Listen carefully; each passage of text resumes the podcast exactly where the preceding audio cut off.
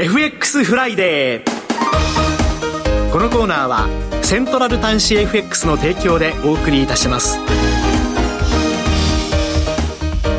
ここからはみずほ証券金融市場調査部チーフ為替ストラテジストの山本雅文さんにお話を伺ってまいります。山本さんと電話がつながっています。山本さんおはようございます。おはようございます。よろしくお願いします。よろしくお願いいたします。さて足元の為替市場ですけれどもドル円現在は1ドル150円33銭から34銭ということで、えー、足元ではタイトルの円相場1ドル150円台後半をつける場面があり1年ぶりの安値を更新してきていますが、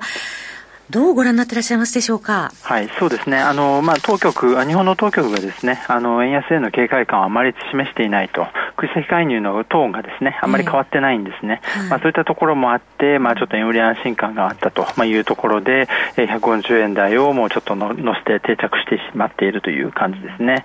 で、あの、まあ、昨日はアメリカのですね、まあ、経済指標が、まあ、あの、で、最も注目された第三四半期の GDP はですね、えっ、ー、と、非常に強い市場予想であった4.5%をさらに上回る、まあ、強い結果だったんですけれども、はい、まあ、意外とアメリカの金利が下がりましてですね、で、まあ、あの、上値は抑制されたと、まあ、いうことにはなるんですけれども、はい、150円台は、まあ、割らずにという形になってますね。そうですね。え、それから昨晩の ECB の理事会から始まって、まあ、日銀の会合、FOMC と1週間の金融政策ウィークということなんですが、昨日の ECB の結果はどうご覧になられましたでしょうか？はい。まあ、こちらはですね、政策金利は、あの、ようやく、まあ、利上げ終了と、まあ、いう形でですね、これは、あの、市場予想通りだったと、まあ、いうことです。あと、その他ですね、まあ、あの、いわゆる、まあ、パンデミックの時に、まあ、買い入れを続けていた債券のですね、まあ、償還分の再投資ですとか、まあ、これをですね、まあ、今24年末までとしているのを早、まあ、早めに終わらせるとかですね、まあ、そういったものは議論が出るんじゃないかという話はあったんですけれども、まあ、それもなかったということで、まあ、ほぼ無風だったということで、ユーロはあまり動いてないです。そうですね。いあのインフレ鈍化ということでしたね。そうですね。あのまああと景気のあのリスクに関しても下振れという方向ということですので、はい、やっぱりその辺も考慮されてもう追加利上げはできなかったというところになると思います。はい。えー、そしてまあドル円ですけれども、まあ、150円で入ったということで、為替介入あるのかという警戒感も色濃くなっているようですけれども、ここはどう見たらよろしいでしょうか？そうですね、引き続きあのやっぱり警戒感はあると思うんですね、まあ、あの昨日も150円で77、8銭まで、まあ、上がったときに、直後にぐっと下がったりですね、い、うようなところがあったりして、まあ、あの警戒感は強いというところなんですけれども、当局のあの口先介入のトーンがですね、ほとんど変わってないんですね。あの財務財務大臣もですね、まあ、昨日今まで通り、えー、まあ、しっかりと緊張感を持って、えー、まあ、為替を注視しているということでですね、はい、今まで通りって言って、言っているってことですね。えー、あの、あんまり、まあ、今まで以上にとは言ってなかったっていうところで、はい、あの、警戒感があまり高まってないという印象を与えてしまっているかなという感じがしますね。いかがでしょうか？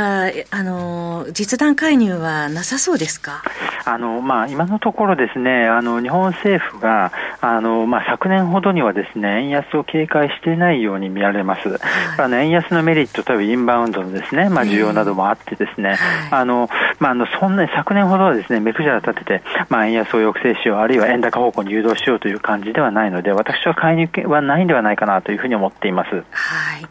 えー、それから、えー、先ほどですね、8時30分に東京都区部の CPI 出てまいりました。市場予想2.5%でしたけれども、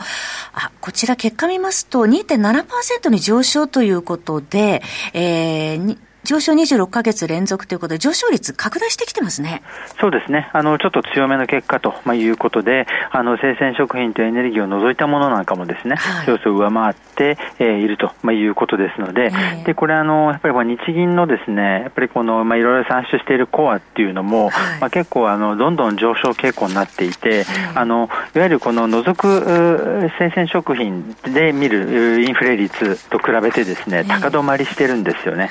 でやっぱりあの、まあ、決定会合に向けてですね、これあの、まあ、今年分、24年分ですね、24年度のインフレ率が情報修正されるというのは、まあ、かなり角度が高まったんじゃないかなというふうに思いますね。はい。また、あの、来週の日銀の金融政策決定会合では、今回展望レポートも出てまいりますね。はい。えっと、まあ、今回はですね、あの、まあ、2点ほど、まあ、やっぱりこの、まあ、一部でですね、YCC が再修正されるんじゃないかというような観測記事が出ましたので、はい、えー、実際にあるのかどうかっていうところですね、もし最終税なければ、あの、やっぱりちょっと円安方向という形になるかと思います。はい、一方でご指摘の展望レポートなんですけれども、これはあの、新しい最新のインフレ予測が出てくるんですけれども、こちらも観測記事でですね、あの、24年度に関しては、まあ、2%台に情報修正されるんじゃないかという話だったんですけれども、よりあの、日銀のマイナス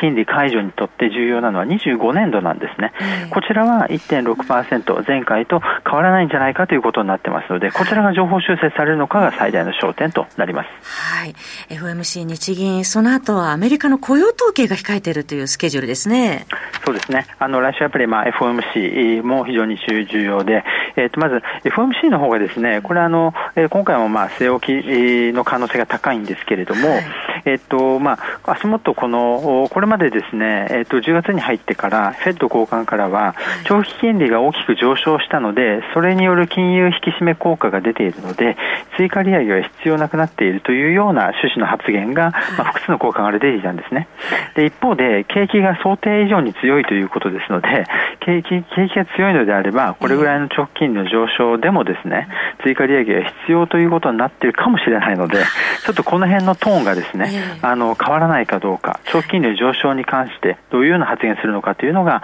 注目度が高いんじゃないかなと思います。そして今晩はアメリカの個人支出コア PC デフレーターというの出てまいりますね。はい。で、あのコア PC デフレーターが本来は最大の焦点。で、こちらが、まあ、あの、鈍化しているか、使用数を上振れるかっていうところなんですけれども、実は今のところはですね、インフレ鈍化はもうほぼ、まあ、あの、想定通りという感じですので、経済がどれだけ強いかによって、高金利政策がどれだけ長期間維持されるかが決まってくるということですので、実は今晩で言うと、個人支出の方がですね、意外と注目度が高いかなというふうに思います。来週に向けてのドル円の予想レンジをお聞かせください。はい、えー、ドル円来週は149円ちょうどから151円50銭で推移すると見ています。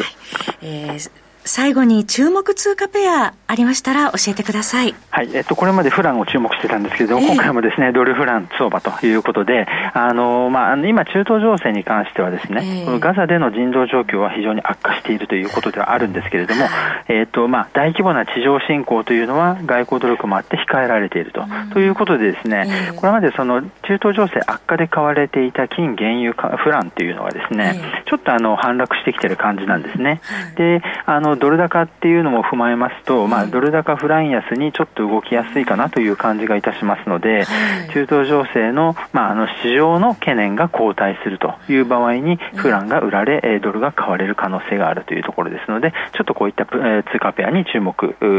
するといいかなというふうに思っています。水準どのあたり見とけばよろしいでしょうか？はい。えっと、こちらですね、まあ、あの、この中東情勢悪化前の水準はまだ遠いので、まあ、0.91とかですね、これぐらいまでの上昇っていうのはあり得るかなっていうふうに思います。0.91あたりということですね。よくわかりました。来週はまあ金融政策注目というところありますね。そうですね、はい、山本さんどうもありがとうございました。ありがとうございました。お話はみずほ証券金融市場調査部チーフ為替ストラテジストの山本正文さんでした。FX フライデー。このコーナーはセントラル端子 FX の提供でお送りいたしました。